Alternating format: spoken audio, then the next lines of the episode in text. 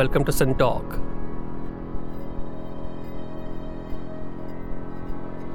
The Sin Talkers around the table today discuss the outer limits of adaptation. We'll think about the limits of adaptation in various kinds of social, political, linguistic, and ecological systems. Is economics easier to change than culture or politics? How do languages adapt?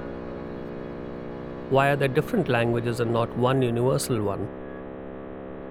Can entire populations and ecosystems adapt and co evolve? What makes certain species more adaptable? How do constraints of individual parts influence group dynamics and adaptation? What might a warmer world be like? Does one species' superior adaptation imperil the others? And what is the very long term future of adaptation? We are pleased and privileged to have three Sin talkers with us here today. Dr. Samar Husain, he is a linguist and is based at IIT Delhi. He is interested in how humans comprehend and process languages. Professor Sankaran Krishna, he teaches politics at the University of Hawaii. He is interested in all things India. And Dr. Samrat Pawar, he is a theoretical ecologist and is from Imperial College London. He is interested in how biological systems respond to environmental changes.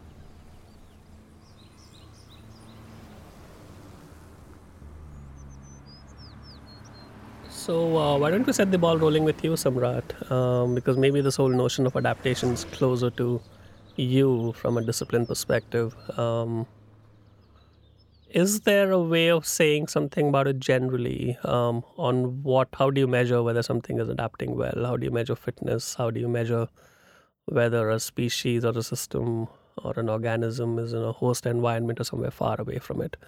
Um, how does one think of this schematically? What what is what is your take on this?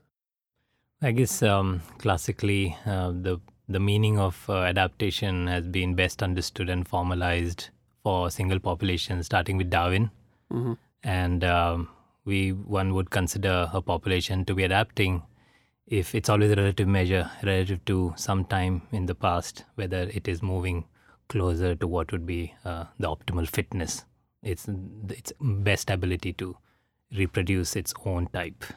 But how does one know what is best fitness? Uh, that's a good question, and that's a big question. Um, in an environment that's completely fixed, mm-hmm. we can uh, and knowing what are the spectrum of possibilities for a given population, we can calculate even mathematically what would be the the state that would have the highest fitness for that fixed environment and then we can uh, ask how far is this population from that state. There's a classical view of adaptation in, in, in natural selection. So what what kind of a measure is that? This is some kind of reproduction ability. Yes, ability to the compound uh, the combination of uh, ability to stay alive and reproduce. So lifetime reproductive fitness is what people consider to be uh, the gold standard of, of, So this would be something like how many offsprings one can yeah. or a species could end up. so up. Either having. you live short and produce a lot, or you live long and produce a few, and those both can result mathematically be equivalent. the same kind yeah. of measure. So that's the case of single populations and and obviously change is a constant as the cliche goes yes so um, and and you know any change is i mean you are somebody else's environment and so yeah. on and that's that's always the Absolutely, case so yeah. is there a is there are there are there periods in time when change is more rapid than otherwise are there periods in time when things are relatively more steady and punctuated yeah. So there's a few things that happen with populations that are adapting. The, a well-adapted population can become unadapted just because of uh, mutations. Mm-hmm. And then the environment itself, uh, as you said, is a this change is a constant, and that has been a massive uh, issue with classical population genetics. Is dealing with the fact that uh, fitness, the fitness landscape, so to speak, is not fixed.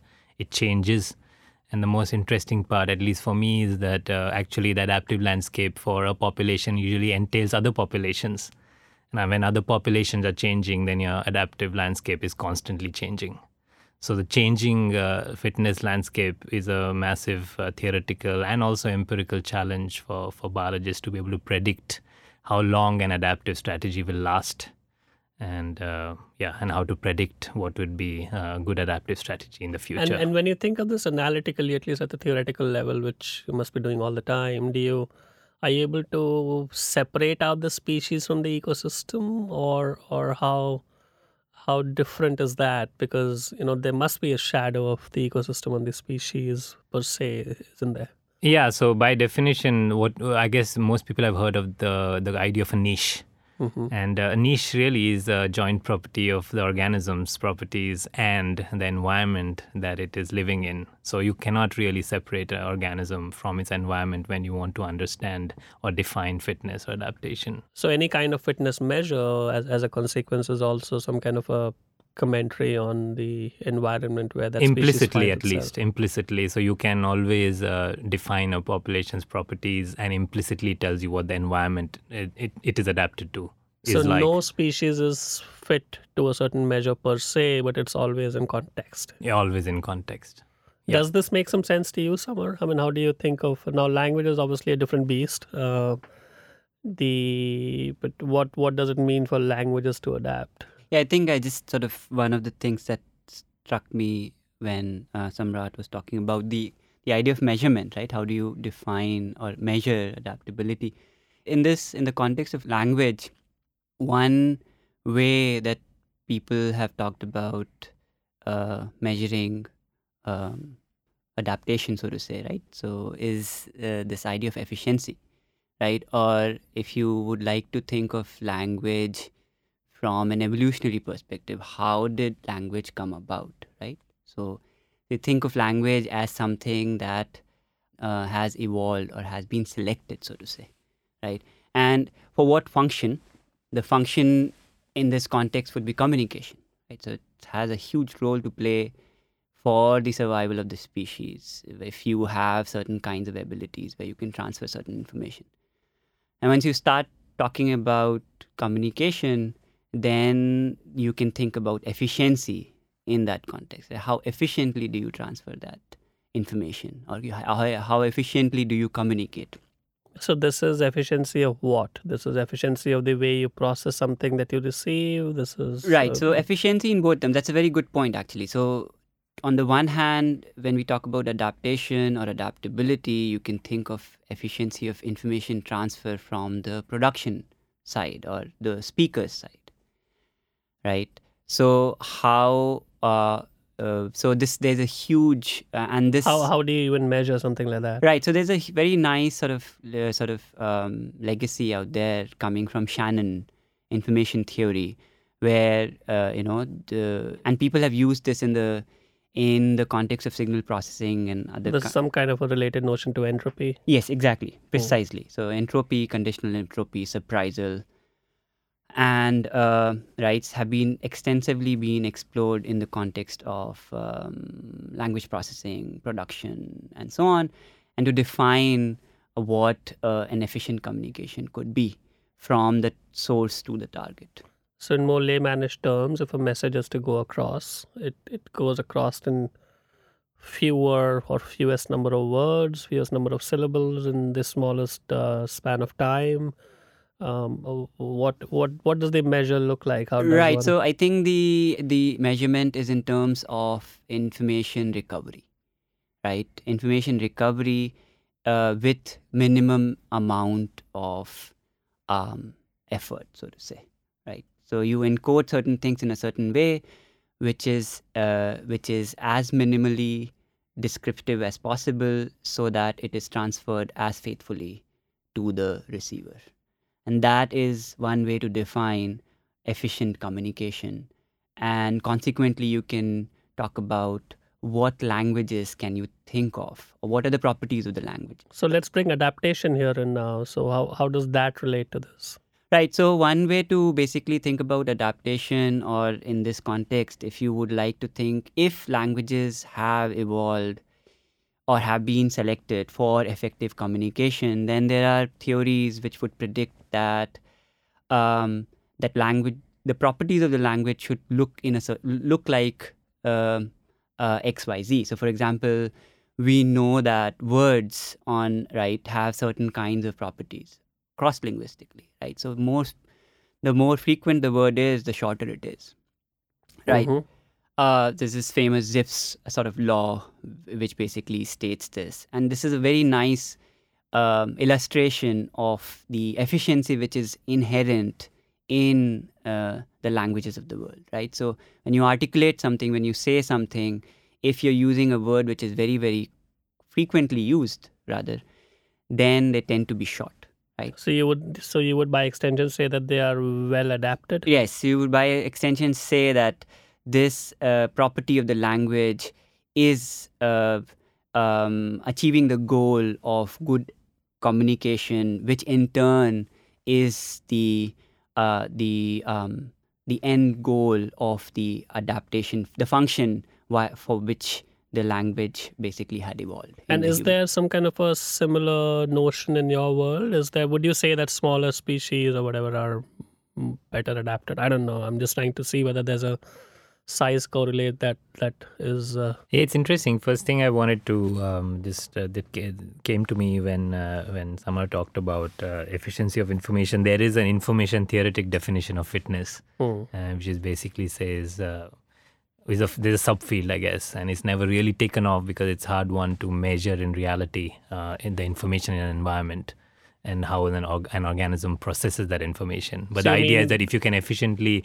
process the state of the environment, your fitness is going to be higher, broadly speaking. And uh, that's been a pretty interesting area of, uh, of thought that is still uh, in its infancy. And in terms of size, um, what is difficult to measure there? You just you, you're not able to delineate all the interactions that happen, and how do you read the? Well, I guess it's so a problem with our understanding of how to understand the cognitive abilities of a spectrum of organisms from bacteria to elephants, which Yeah. 20 orders of magnitude, which brings us to size, Right, I right. guess. Uh, so, yeah, it's a problem with that. You can't necessarily develop a general way to define how an organism perceives the environment. Um, and also, so when it comes to size, then um, I'm not. I, it's hard to say whether a small uh, relate size naturally to the level of adaptedness, but we do know that smaller organisms um, have faster generation times, uh, and therefore, effectively, they have faster mutation rates, therefore, faster rates of innovation, and therefore, they will adapt faster. And we do, we know that bacterial systems, for example, will cope with changing temperatures much more easily than uh, let's say the upper spectrum of organisms which also depend on the external temperature of the Just, environment. that's simply because their life cycles are shorter, and they're able to just try out a wider range of of uh, solutions, Of solutions yeah, and and that's why viruses are hard to control. They've got really fast uh, generation times, but also have high mutation rates. So, so there is a strong effect of size on your ability to adapt. No doubt about that. Right. So Krishna, now obviously these two worlds are very different, and you know you in a way are the representative of human beings and social systems and political systems and so on. Um, is there is there a specific way in which you would carry the notion of adaptation to the worlds you're more familiar with? And how does one now there is host environment which people like Samrat would be very familiar with. Now obviously as human beings go around, both as individuals and as social groups and so on, you know there are alien and non-alien environments um, what does it mean to adapt in those kind of contexts and now i wouldn't ask you ask you for a measure um, but how, how does one think of it Well, one of the first things that struck me as both of you were talking was uh, you were speaking about uh, generalities as in humans, environment, systems, language, etc.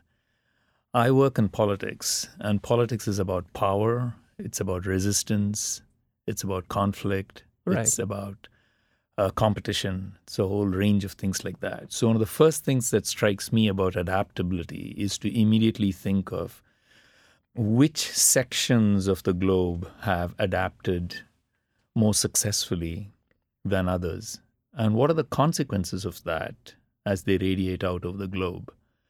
Uh, it's not a coincidence that Australia has place names like New South Wales. The United States has places like New England. This is the footprint of England across the world. Now, at least to a student of politics, adaptation is a double edged sword the tremendous adaptability of a certain group of people from the northwest shelf of the European continent over the last four or five centuries Has left their imprint all around. has not only left the imprint all around, we have to remember that almost, you know, climate change came very early to the New World, you might say. By the early mid 1500s, large sections of the New World were just wiped out because they had no resistance to the diseases that came with. We think of Indian cuisine today as centering around things like, you know, tomatoes and cauliflower, aloo gobi, aloo itself. All of these things came post the discovery of the New World, even though we think of some of this stuff as timelessly Indian. So, one of the first things I think about when I think about adaptability is whose adaptability, at whose expense, and also the longer term working out of it. I think humans as a species, in fact, have adapted altogether too well to the planet. You mean the they've point- colonized the planet?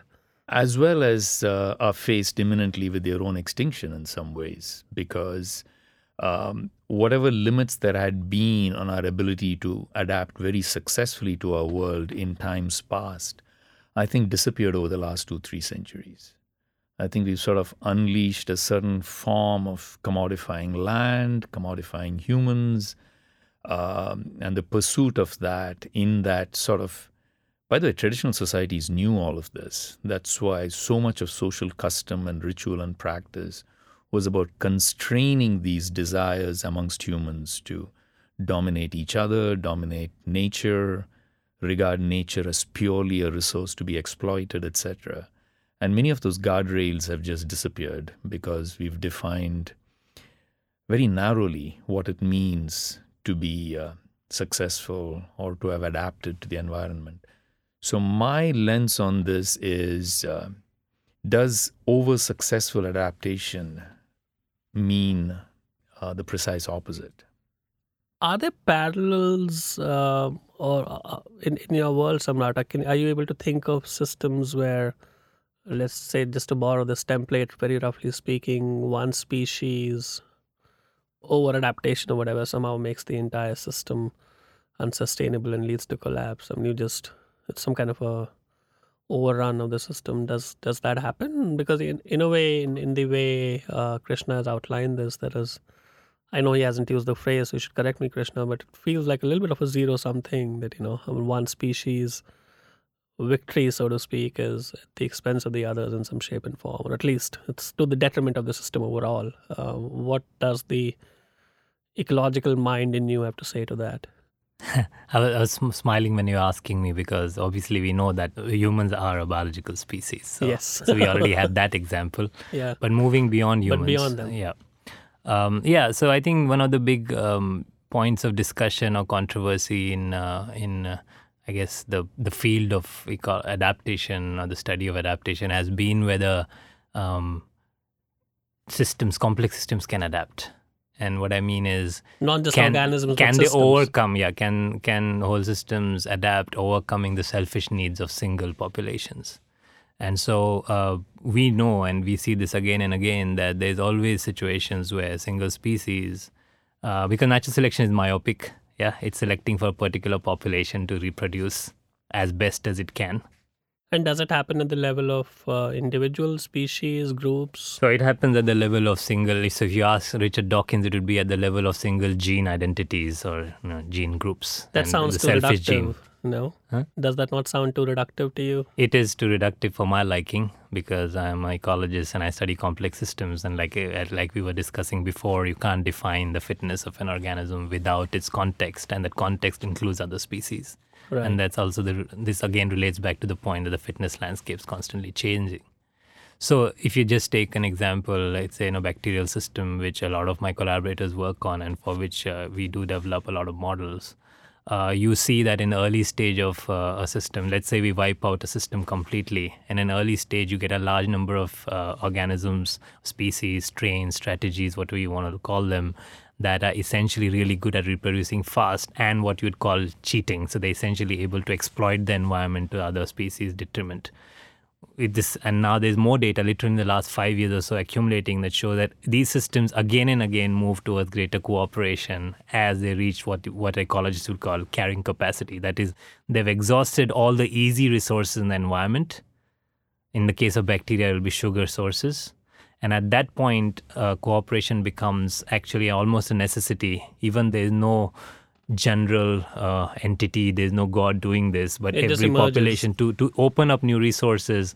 It so so happens that bacterial systems will develop strategies that allow them to process low yield substrates, and that leads to cooperation because one one thing one organism's poison is another organism's sugar source and uh, or byproduct is another organism's um, uh, sugar source. So cheaters happen, and whenever things move to a new environment, and that can happen randomly, you can again get the same dynamic, and again and again you see this game played out where systems, ecosystems evolve in such a way that there is a lot of competition and exploitation at the start, and then there is relatively more cooperation at the end. It sounds all beautiful and, and ideological, but it makes sense when you think about the fact that uh, taking away humans, every other organism has to struggle to extract uh, energy out of the environment and use it for its own purposes. So uh, there must be similar notions of cooperation in human systems, right? I mean, there is. We're not solo animals after all. We are. Um, would you agree? Well, I would agree. Um, there is within the study of politics and economics, this is like a recurring paradox, as it were, which is why is there cooperation in a world supposedly populated by self interested, utility maximizing individuals?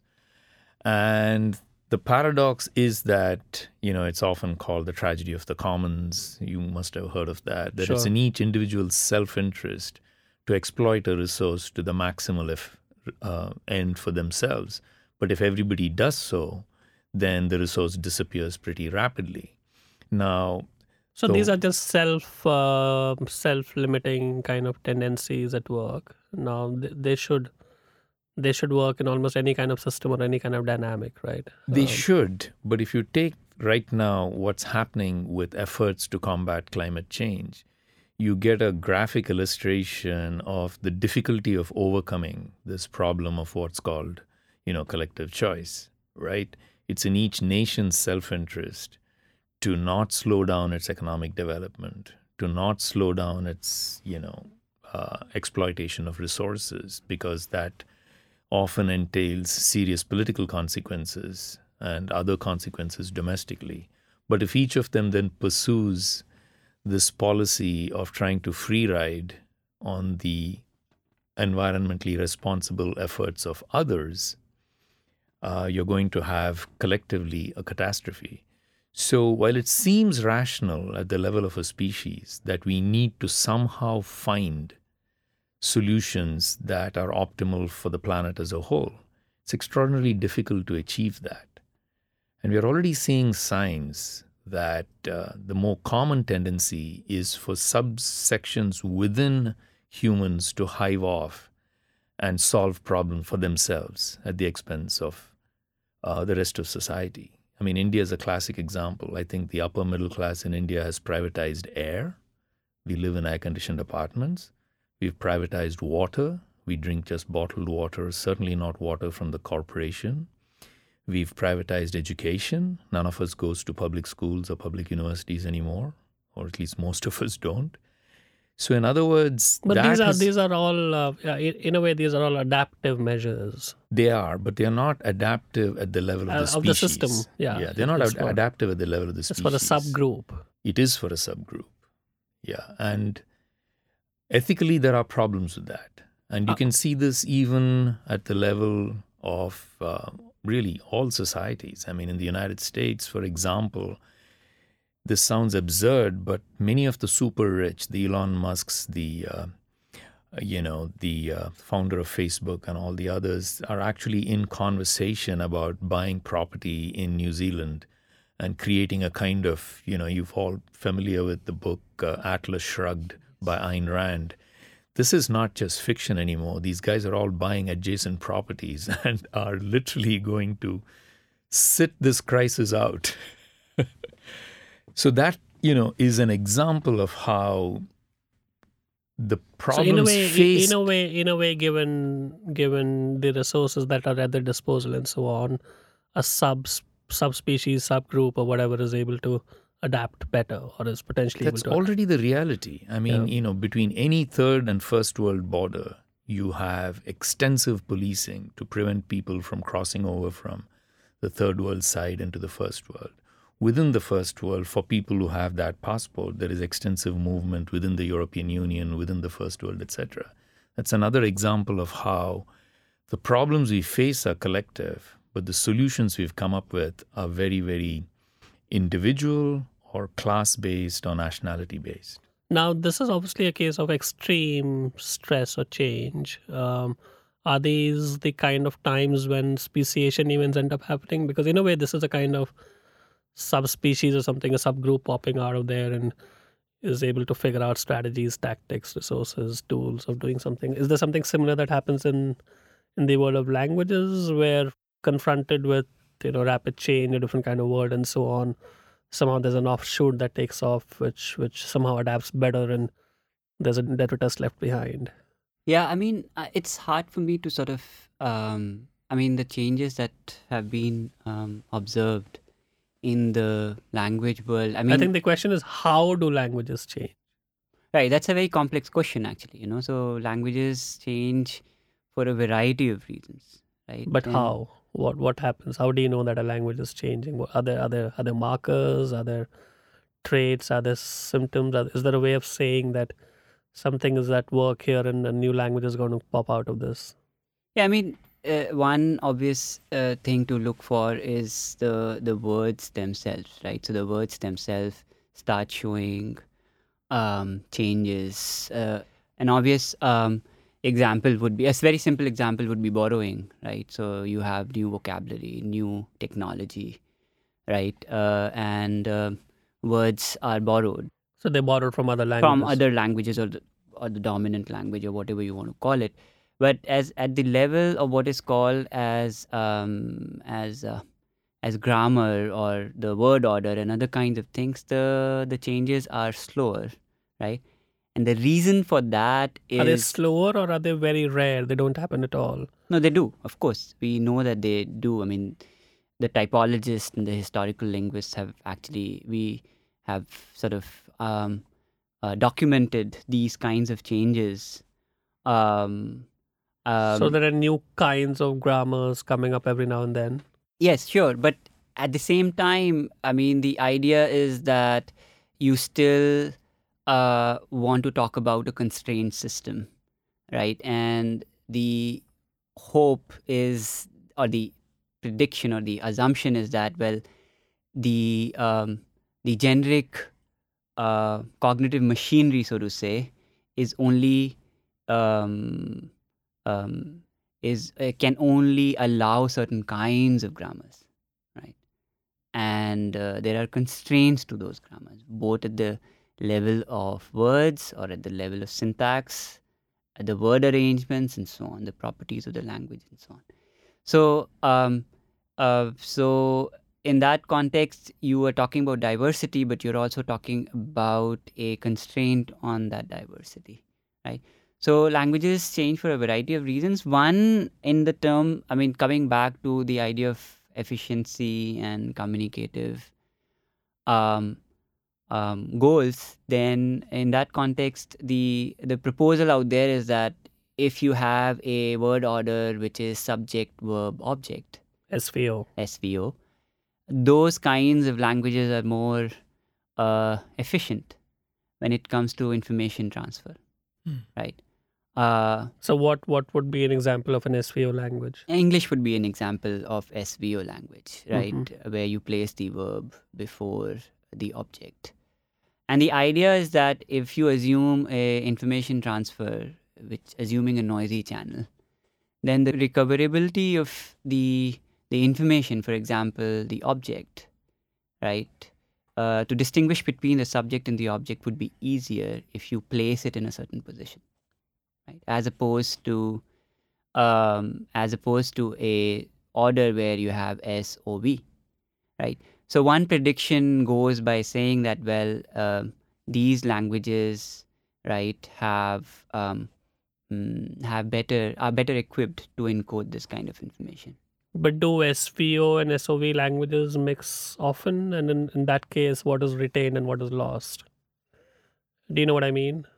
Yeah, I mean, so the thing is that when languages mix, when languages are born, right, the uh, what la- what is retained and what is not is you cannot determine that offhand. I think most of the time what happens is that you um, you um, uh, you retain the the base structure of the language of the community which is adapting whereas uh, you uh, you start borrowing the vocabulary, right?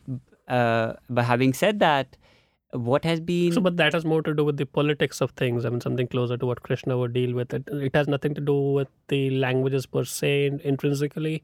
Yeah, I mean one hypothesis, one. So you add English with Hindi, Right. Um, and, and no, obviously English in I this mean, the case is Indian the colonizer context, language. in but- the Indian context, when you talk about English or all these, what you have is that you basically have the structure of Hindi, but you pepper it with English words, so then you just yeah. So here the loan words are just coming from English. right? I Yeah. mean, I mean, But the grammar continues to be is mostly uh, mostly Hindi, right? So Right. that is the case. But I just wanted to sort of finish off what I was saying that while the hypothesis goes that efficient languages have to be SVO, whereas you know when you talk about SOV, the information content transfer is slightly more inefficient, but it's still uh, so this hypothesis is definitely not 100% true because well close to 47% of the world's languages are SOV yeah. right, why they- would that be the case? why would that be the case and there are other ways in which you can encode information through so it is known that when you have a certain kind of word order which is not fixed which is for example sov uh, then the information can be encoded via other means such as case markers right so most of these languages that are spoken in the indian subcontinent uh, are successful in encoding certain information not based on word order but via these case markers And something like English would not have case markers. the english does not have any case markers so it's a new technology. It's and so uh, therefore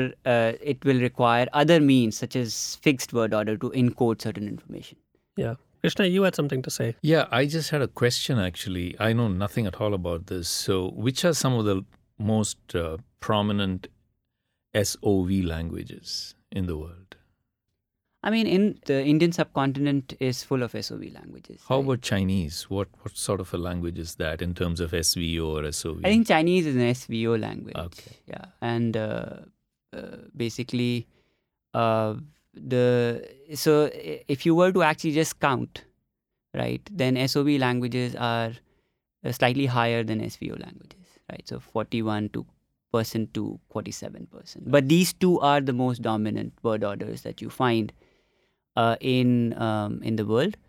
Uh, but languages, I mean, word order is just one aspect Sure. of how you can categorize languages, right? There are other kinds of ways people um, categorize languages, but you know, this is obviously a simplification in that sense. Right? And are you able to look at languages and say how old they are and how adapted they are? Just just by they carry today the structure, the vocabulary, and so on. Um, no, I don't think uh, just by you mean if, if a trained linguist actually looks at a language, does certain kinds of analysis, sure. You know, there are there are ways in which you can define the the the the age of a language and uh, uh, how how efficient a language is. That is an open question. I think there are hypotheses out there, but I don't think we have the right answer right now. And is there any parallel of this kind of grammar or architecture in your world at all, Samrat? Hmm. Um, Because here we are literally carving up in the all languages into two, and now surely there are others. Maybe three, four, five percent of the languages are neither SOV nor SVO, and so on.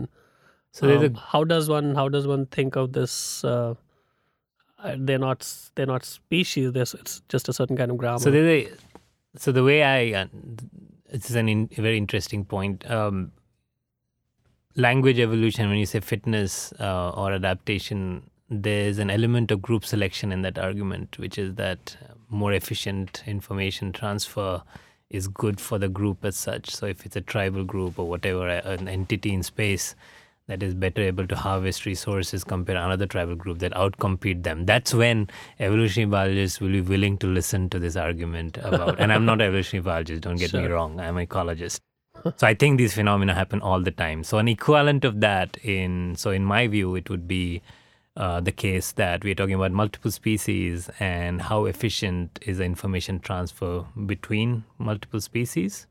And if you're talking about a purely cooperative system like the one I described before for bacteria, uh, yes, then uh, if we if a bacterium can quickly sense when a particular byproduct is available, or can sense literally the presence of another population that's going to be beneficial to it, that's how mutualisms evolve. Right. right. So there's a clear parallel when you're talking about pure systems that are simple in the sense that they're all cooperative. But when we talk about more complex systems, then the efficiency of information transfer can work both for and against the stability of the system or its adaptiveness. And which is basically to say that predators will overexploit resources if the efficiency of information transfer from the resources to them is good, and uh, and it may it would not be necessarily positive in a sense of adaptation of the system as a whole. Right, right. I mean, I think one clear uh, sort of uh, assumption when we talk about communication and language and adaptation is that there is this cooperative uh, ness to right to that uh, where you are in fact trying to build a system where information transfer has to happen has to happen effectively and so on right which is probably not true for all kinds of systems. And frankly, in the language context, also, I mean, this is an assumption, right? So I think uh, there could be other scenarios where uh, you know the the language transfer, um, the the success of language transfer need not be desired. Yeah. Right. But but that is different from the question of evolution, right? So, in the evolutionary context, in the context of how did it come about, why does it change, and so on. I think the question, Samar, is that, for example, in the case of SOV languages, Hindi, for example, you said there are case markers and other aspects or traits or features like that. Now, do those features make them as efficient as the SVO languages, or somehow, and why hasn't that feature carried on to the SVO languages and why don't some SVO languages have case markers? Is is is, it another tool worth having? Yeah, so I think and the you know right. what I mean. I yeah, mean, yeah. has this just made it the at the same level as the right, other so set? it's or? it's like it's like I think.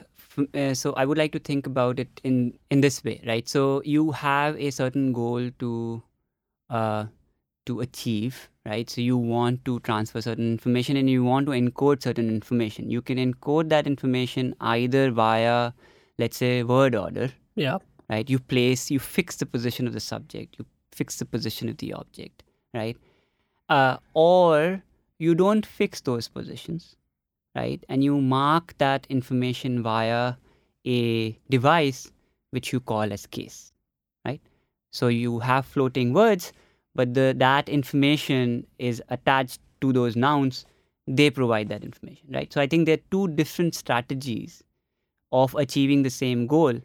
What is more efficient?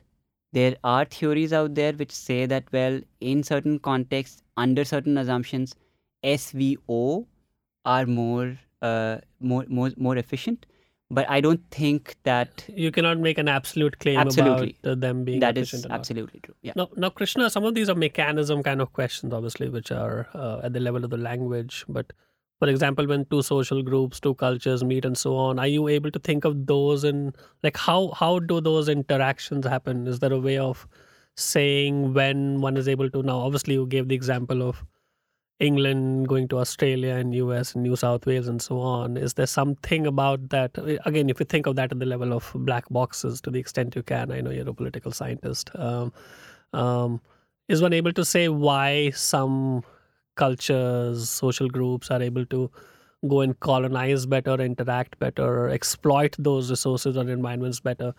Um, and one can think of it at the level of mechanics or mechanisms or something else. So, is there a way of thinking about that? Well, there are multiple theories about this. Hmm. Um, I'm not particularly wedded to any one of them because, frankly, I think there's a huge amount of chance, uh, accident, circumstance, etc., that come into it. I mean, to take the classic case, I mean, the East India Company reaches India in the early 1600s. They're absolute supplicants to the Mughal rulers for over 150 years.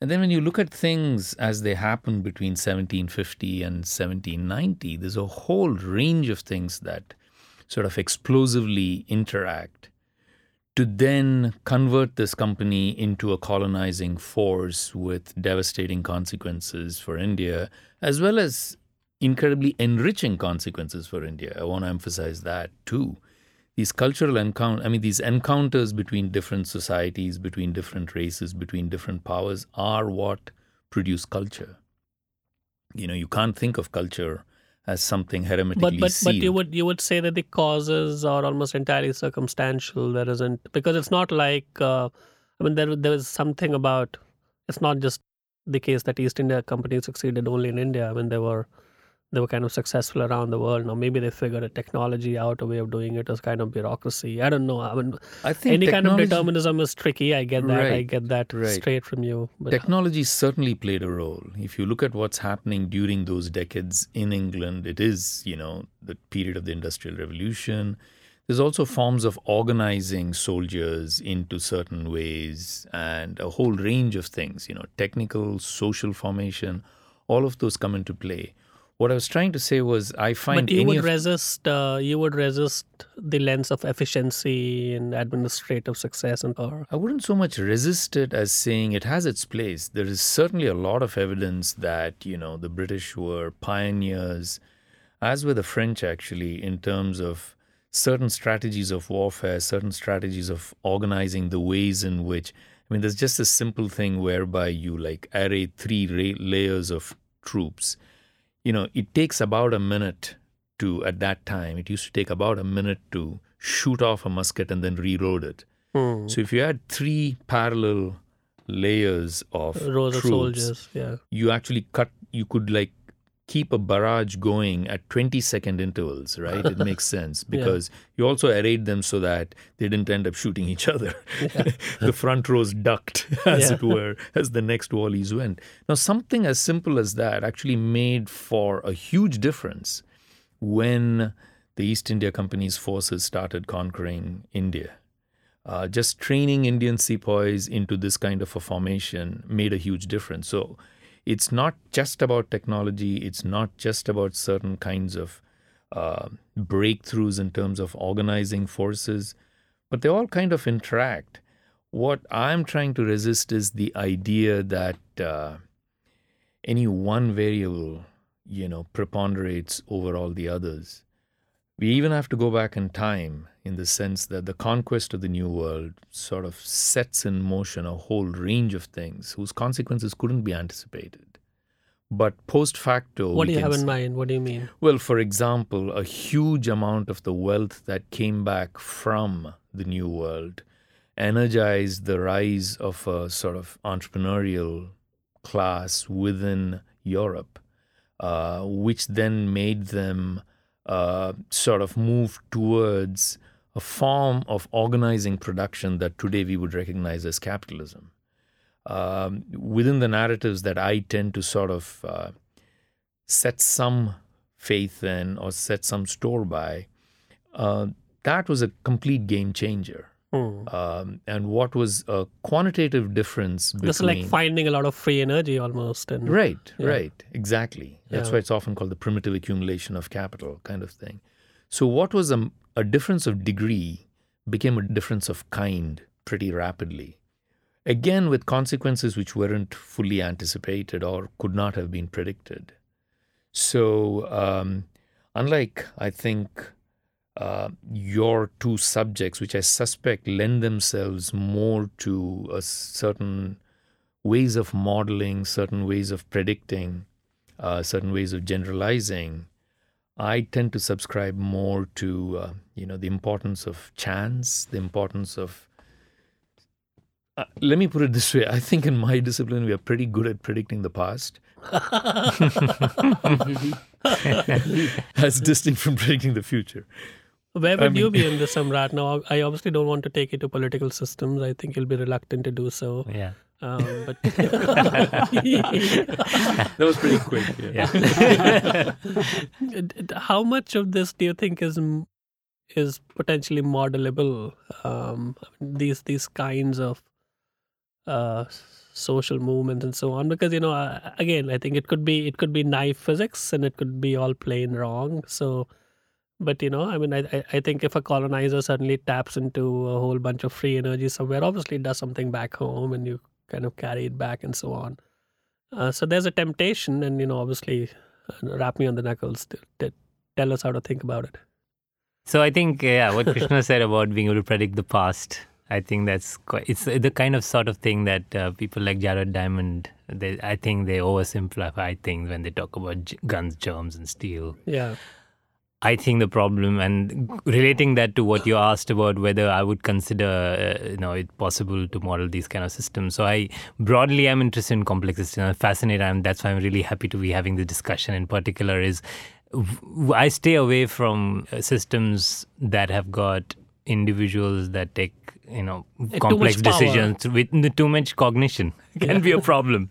Yeah Which is- so which is- which is and we know how power. successful economic modeling has been. It hasn't been very successful because people are trying to use traditional methods uh, like physic inherited from physics. Some of them are stochastic to try to model thinking that in human decisions are somewhat like stochastic decisions. yeah, just and many they're body not that either right? They are just strange difficult for us to understand. Maybe we'll get there. So in that sense yeah i'm reluctant to so in my own work i, I think i find it easier for obvious reasons to focus. I've already given examples of bacteria.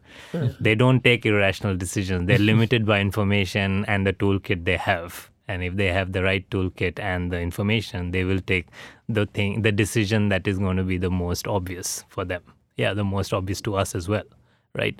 But even when you put together those systems and have lots of players moving at the same time uh, even even as far as ecological biological systems go, I think you corrected me a while ago to say that even human beings are yeah biological Yeah. species, Yeah. which they kind of are. Yeah.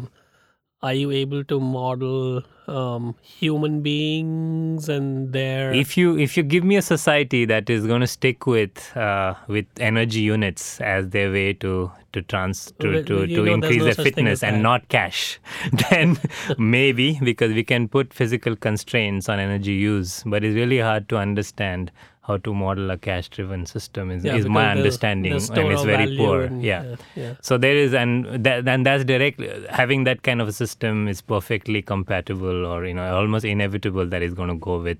It's only possible that we take those kind of cognitively irrational decisions as well. Is why that system works in the first place. This is my broad, poor. I'm, I'm I'm not expert on this at all, but this is the reason why I think it's really hard to envisage how you can model those systems straightforwardly. And yeah, I'm quite clear in my mind because we do try to draw parallels between ecological systems and economic systems and microeconomic dynamics and ecosystem dynamics. On the face of it, have some similarities, but we are much more successful at modeling ecosystem dynamics than people have been at, at modeling economic systems.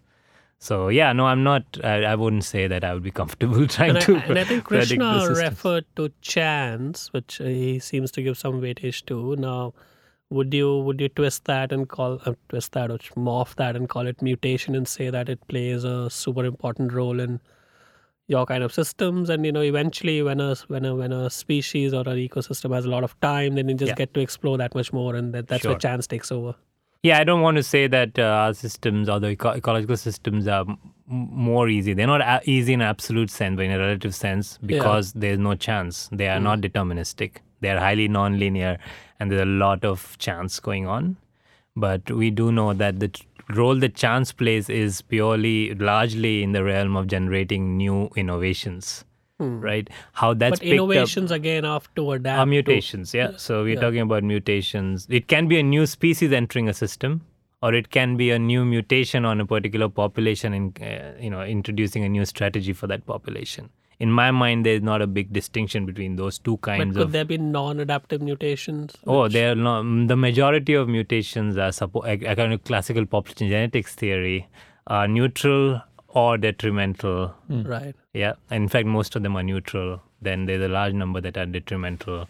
So when you take a distribution of mutation and mutation effect, you see that a small number are actually beneficial. So a detrimental mutation would be something which essentially wipes the species out or moves you away from your adaptive peak, so to speak. And that you can imagine is not that uncommon, right? Because if you know, mutation is a purely random process, in that case, there is no, there is no, the, the blind watchmaker Right. analogy, you know, is important here, which is that basically uh, it it happens and it may or may not be good and there's a high likelihood that it's not going to be good especially if you're very specifically adapted to a particular environment which then brings us back full loop to the point that in environments change as well Right. and in a changing environment then that is where mutation can be a good thing and mutation can actually be a very bad thing when you're already close to your fitness But Right. ability to mutate is a necessary thing.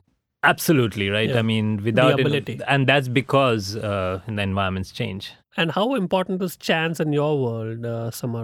Yeah, I think some of the models that I've been talking about, they they are what is called as noisy channel models, Mhm. and they're stochastic, and so therefore, chance has a very sort of they sort of is part of the modeling itself, right? So when you transfer information, then uh, because of a variety of reasons, uh, which is modeled as noise, which could be chance, and right, uh, you could get information loss, right? So, so in that world of uh, conceptualizing information transfer, chance plays a very important role.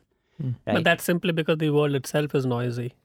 Well, noisy is in this context is slightly more technical in a sense that when we are talking about uh, speaking or talking uh, talking to each other, you just assume that well, information loss can happen, right? Hmm. While, for example, by speaking to each other and right and or talking over phone and so on, right? Or just having a conversation. So in that context, uh, you you assume that there are certain kinds of information loss can that can happen. Therefore, chance is very much part of that modeling, right? Um, even in in the But case, is there is there a sister concept of mutation in your world on how how languages change or adapt to um, adapt to the change in the environment or otherwise? Yeah, I think there. I mean, I think there are modeling uh, attempts uh, in the recent past, and uh, historically, the typologists have actually looked at these kinds of things. And I think the most successful way of modeling these things have been very simple models at the level of words, right? So where you only look at sound changes and other kinds of things, and it's only recently with computational power and so on that you've been trying to look in other factors, right? Just to sort of uh, echo some of the stuff that Samrat was talking about, right? It's probably very sort of difficult to. It's much more easy to talk about predictions and models for a language in itself and not talk about change and look at the properties of the language uh, uh, and then uh, make certain predictions about what the properties of an ideal language would be if it were to um, subscribe to the notion of uh, communicative efficiency, right? And that's actually when just to talk about the the the cons- the limits of adaptability in that sense, right? So you have other kinds of factors which come into the picture, right? Such as the uh, something uh, related to working memory constraints, right? So you have limited So memory is a constraint. memory obviously. is a constraint obviously so you can be only you can drive you can drive at only you can reach efficiency up to a certain level right and then mathematically speaking that system is going to break because of certain other factors which are in play right? So uh, uh, so i think as uh, talking about uh, adaptability and these kinds of things uh, is uh, from a from a from from a perspective of a single language becomes easier than bringing in other factors which might lead to changes and so on right so go ahead Yeah. in your world, Krishna, is there a way to say uh, what does not adapt or what adapts the last and so on? Because there are all kinds of dimensions and layers, right? There's social, political, cultural, spiritual, whatever, whatever. Like when two groups come together or there's a change in the environment in some shape and form, what adapts first, what adapts last? Is there a way of uh, thinking of things in those terms at all? Because you know, I mean, you you you've thought of diaspora, for example, in some shape and form. Now, you know, big families, groups go from one country to another, and so on. And some changes are seem to happen more easily than others, and so on. Now, is there a way of saying what would happen and not happen? Um, or, or, you would you would again put that all down to chance and say that you no, know, no, no, no. yeah. I, I don't want to be misread as saying, uh, you know, I, I wasn't using chance quite in that way. Okay, let's I'll give an example. So, uh, Americans of Indian origin, meaning South Asian Indian origin, are pretty much the number one uh, ethnic group in the United States in terms of per capita income as well as educational levels. We've even outdistanced uh, everybody else, including you know the previous reigning. Uh, you mean the Caucasians and others? I mean, I was specifically thinking of the Jews, who were a very sort of Sure. successful minority in terms of both wealth as well as education. South Asian Indians are the number one. And I would often get this sort of very uninformed compliment from people saying, wow, you guys are really brainy, or you guys work really hard, or whatever. The explanation is very, very simple and social scientific. I mean, in 1965, the United States changed its rules regarding immigration uh, from non white countries and basically confined it to people who could emigrate to the United States only under certain classifications, which is basically education. So, in other words, you've got a very self selected groups of overeducated middle class Indians already conversant to the English language moving to the United States. There is nothing surprising in their succeeding. And but, there's nothing subsiding, surprising in their children succeeding either, right? But So I this- think one, yeah. if, if one thinks of it at the, with the lens of adaptation, Krishna, Yeah. of you know, obviously this big group when they're 65 onwards or whatever. Right.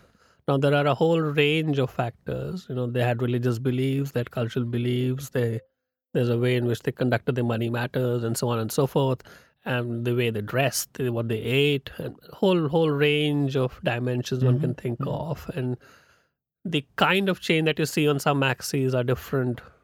I mean, that mm-hmm. they're, they're mm-hmm. variable. They're not all uniform, Right. and you. So I think the question is whether one one can understand something there on what changes and what does not, and or whether different ethnic groups, different country groups have ended up doing it in different ways elsewhere. You mentioned Jews elsewhere, and you know, in many ways they're considered to remain orthodox in many ways, and you know they they adapt in very different circumstances, maybe in money matters and economics and so on. So I think that's that's the question. Now maybe there's nothing meta to be pulled out of this, or maybe there is. That's the question. Well, the meta that I would pull out of it is that this group was already, as I, I deliberately use the phrase conversant in English. Hmm. Uh, we were also a society which, because of British colonialism and then thereafter exposure to American films, American novels, and everything else. I mean, I would put it this way my move from Chennai to New York was far less of a big change compared to, say, my grandmother's move from rural Tamil Nadu to a capital city like Chennai. You know, we tend So to think of these things in terms of distance, but In, and the dimension map was greater. Right, precisely. Hmm. So, in that sense, um, it's not all about chance. It's a niche. It's a Yeah. niche that you exploited. Yeah, it's it's really about. My tendency is to look for explanations in these things which are of this nature, right? Instead of seeking it in some set of habits that Hindus have, you know, self, what are these books called? Uh, Self improvement books, are full, or you know, the lower Sure. varieties of management Sure. business school talk are full of this kind of nonsense, whereas the explanations tend to often be very secular. Um, now you find Koreans who are increasingly going to f- international schools in Korea coming to the United States and succeeding spectacularly because some of the things that held them back before, like language, are no longer factors. But when you share languages, you share a lot more. You share a, a bunch of cultural markers, maybe some kind of Absolutely. values, and, and so on and so on, and you would yeah, kind of ascribe it to yeah. that. it's languages transmit ways of being rather than just uh, you know, communicative nodes of information or noise or things like that. I tend to think of languages as carrying worlds with them, which is why um, growing up in the middle class India that I did, reading all those English novels and all the rest of it left me, in some senses, um, very inadequately Tamil, which is my supposedly my mother tongue, and more, you know, so many of us, I think of that generation especially, were almost programmed to emigrate. I would say, you know. So in that sense, yeah, we were adapting to going abroad. You were primed for it. You were yeah, just, you were precisely. for it. Precisely. So, what does not adapt? Is there an answer to a question like that? Uh, As I what said, has not changed? Um, I think the world is full of examples of uh, cultures, uh, political units of various sorts that haven't adapted. Um, partly because they've encountered others who were far more adaptable to the environments and, in, in a sense, were So, then that's a loss in a competition. Yeah, you used the phrase zero sum before. I wouldn't. I I would not regard my understanding of this as zero sum Sure. um, because we've also seen certain aspects of this culture getting completely internalized by others, which were seen earlier on as alien to it. So capitalism is thriving in East Asia. Capitalism is thriving in a communist authoritarian society like China. Yeah. So yes, these are you know these are things that often can be adapted to even more successfully than in the original, um, as has happened quite often in the 20th century with Japan outcompeting um, the so-called Western countries in certain areas, and then now Japan being outcompeted by. So there is a process of learning, a process of adapting. I want to just go back to something I said earlier, which is when it comes to human beings and environments, adaptation is a double edged sword. The more successfully you adapt to a certain niche, um, maybe the less successful you are in changing from it when crisis hits. Um, maybe your very successful adaptation comes at the cost of others and their ecosystems and environments. And I th- really think uh, we humans have adapted ourselves almost out of the business at the current point. and we have to find some way of maybe adapting less well and giving nature its due um, and constraining our uh, desires, consumption, and uh, desire to dominate as distinct from living with the ecosystem. I don't know. I, I, I think I'm beginning to sound a little No, I think it makes sense. Maybe It makes sense, No, but it it, sounds like sense. an ethical plea, which It which, is an ethical play, and absolutely. and which is which is kind of fine. I think human beings are ethical beings as well. Um, I think one just wonders how it would happen. I I, I, I guess the realization is, is a good first step. right. Um, nothing can happen without that because these are, whether you're able to model it or not, these are very large systems. There are societies which have achieved a certain degree of success. I mean, you know, if you look at the Scandinavian societies, many of them have, in a sense, struck a balance between but they're less messy. They are. They have a few advantages. I will Yeah. grant you that. You know, they've strictly controlled immigration for one Yeah, thing. they're less messy. They're so- less messy, but at least it shows that in certain kinds of circumstances, you can have a mix of a market society with social welfarist programs that um, construct a safety net for the large majority of people, not all. They have problems with alcoholism, they have problems with Yeah, they're very different kinds of economies as well. but at least yeah. you know i'm sort of clutching at straws at some level but at least they are proof that there is a better way of ordering things than uh, many others it's a That's all. possibility, and maybe Yeah, there's yeah. something to be learned from. right What does not adapt, uh, Samrat? Is there is there is there a way of how does one think of the limit question? I think one understands the resources, and you know, you you do what you can. There may be mutation every once in a while. There's species, there's ecosystems, and so on. But I think something very similar to what Krishna talked about, which is um, cornering yourself into a, a, a, very specific niche. Um, those are the species we know notoriously uh, are at greatest risk of. But wouldn't you say that human beings inhabit a very wide variety of niches and ecosystems? Oh no, I wasn't talking about humans at all, but Okay. you're saying the same thing. Maybe there are subgroups of humans. Maybe that's what Krishna was referring to. That there are groups, and maybe there's an element of kin selection and group formation there. You know, whatever Parsis or or certain groups that have formed strategies that are successful in a particular period, Right. And uh, they are not. I wouldn't say they they cannot adapt, but they not may not be that adaptable when the environment changes at a f- faster rate than than their toolbox allows them to to keep up with, as in the mutation rates of innovation. And I don't mean literal mutation rates in the case of humans, but in the case of animals, it has to be literal mutation rates. And uh, there is uh, so large organisms don't adapt. And we we are back to the point that I made before: is elephants are at greatest risk of extinction because they are large The organisms. larger you are, the more the more riskier things are. yeah, and I think conservation biologists have a kind of been so focused on specific species, but there are general scaling laws uh, that everybody recognizes that if you want to put all species on a spectrum of extinction risk, you can use size, and the largest things tend to be the organisms also that have developed strategies to exploit the environment in a repeatable way, and the re- and it's a necessity more than anything else because larger organisms have a slower rate of uh, energy use per unit mass as well, which is called, which is basically a scaling law. Basically, elephants use energy at a slower rate per unit mass than mice do, and for that reason, for them to be able to reliably uh, pr- process their energy and produce offspring, they need a relatively stable environment. A part of this is my view, but I think the, So, so the formalizing this larger a species is, the higher the risk of extinction. and Is which that- is obvious, which is very much the case now. All the borne most out by empirical yeah, facts. Yeah, and uh, there are lots of small species that, that that do go extinct, but it turns out that very often there are. Uh, let's again go back all the other uh, to the other end of the spectrum to bacteria again. Everything is everywhere is one of the things that people talk about when it, it comes to bacteria. They seem to be able to. There always seems to be latent variation available for them to occupy an empty niche.